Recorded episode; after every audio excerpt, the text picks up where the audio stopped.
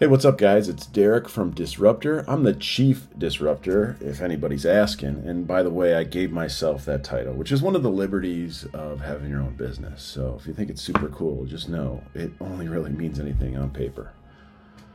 It doesn't actually mean anything on paper now that I think of it. It just looks really cool, which I'll stop talking about. I haven't written anything in a while, and because I haven't written anything in a while, I didn't feel like reading you anything in a while. And I think it's because as a writer, and yes, I classify myself as a writer, everything that I write is now officially the best thing I've ever written. And when I look back on the things that I thought were the best thing I've ever written, I say to myself, why did I write that? And this one's pretty fresh. So I just wrote this one over the weekend when I felt just inspired after a, a weekend trip with a client to West Texas to film content uh, centered around a side by side or a UTV, which was just phenomenal. And by the way, West Texas is gorgeous, even when they've had a 50 day drought. It's also really hot. It's a dry heat, though, right? This one's called Dumb and Dumber Was a Tragedy. Here we go. I was recently asked the question what does recovery mean to me? This is how I would answer that question now that I've been through recovery. Recovery is pure comedy. When I was a kid, I'd watch movies over and over and over and over and over again. I would watch them so much I could reenact them, word for word. I would laugh uncontrollably, you know, like that deep belly laugh. I had so much humor in my life. I was 14 when I first saw Dumb and Dumber near Christmas in 1994. It has always been in my top five. I'd say it's probably my number one, depending on who I'm talking to, but seriously, who can rank their favorite movie? I mean, it's impossible with all the different genres. I must have watched that movie a thousand times when I was a kid, and I'm being conservative with that number. It's probably more. I was the funny kid most likely to end up a comedian, and I fit the role perfectly. And it wasn't a stretch. But not for the reasons you might think. The reason is, like most comedians, I was cursed with sadness, just searching for myself and others. Now, when I watch Dumb and Dumber, I don't always laugh. I mean, most of the time I cry. I mean, isn't that pathetic? The movie's meant to make you smile and make you laugh. Now it makes me sad because it reminds me of a season of my life when I didn't know any other emotion other than happiness.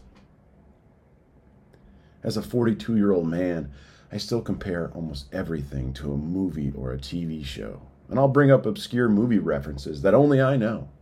And I'll get lost trying to explain to someone the scene I just referenced that they didn't get, and now have way less interest in watching the movie now that I've botched that reference. Another movie was also released that same year is also in my top five. And ironically, it's also on TNT every day. And we all know it as the Shawshank Redemption. Like Dumb and Dumber, I watched it a thousand times. And likely it has surpassed the number of times I've watched Harry and Lloyd on the screen. And I'm not being conservative there.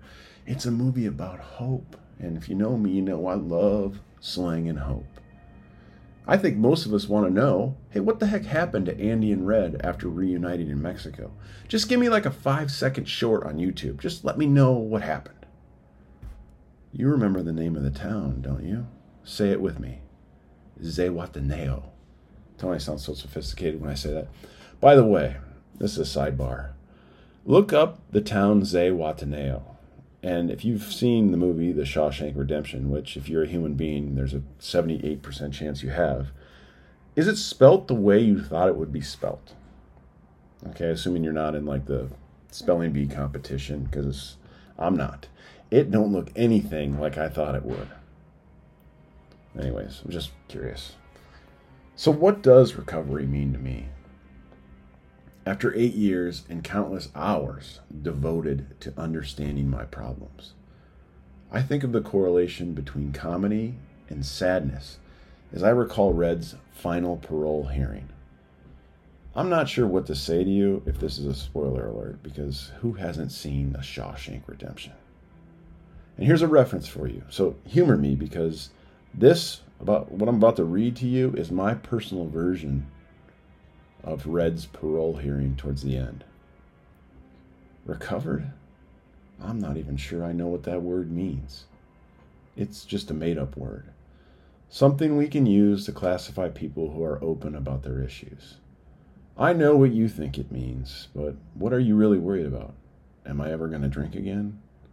There's not a day that goes by that I don't think about alcohol. Not because I think I'm an alcoholic or because you think I should. I look back on the way I was then, a young punk who let the real problem off the hook. I want to talk to him.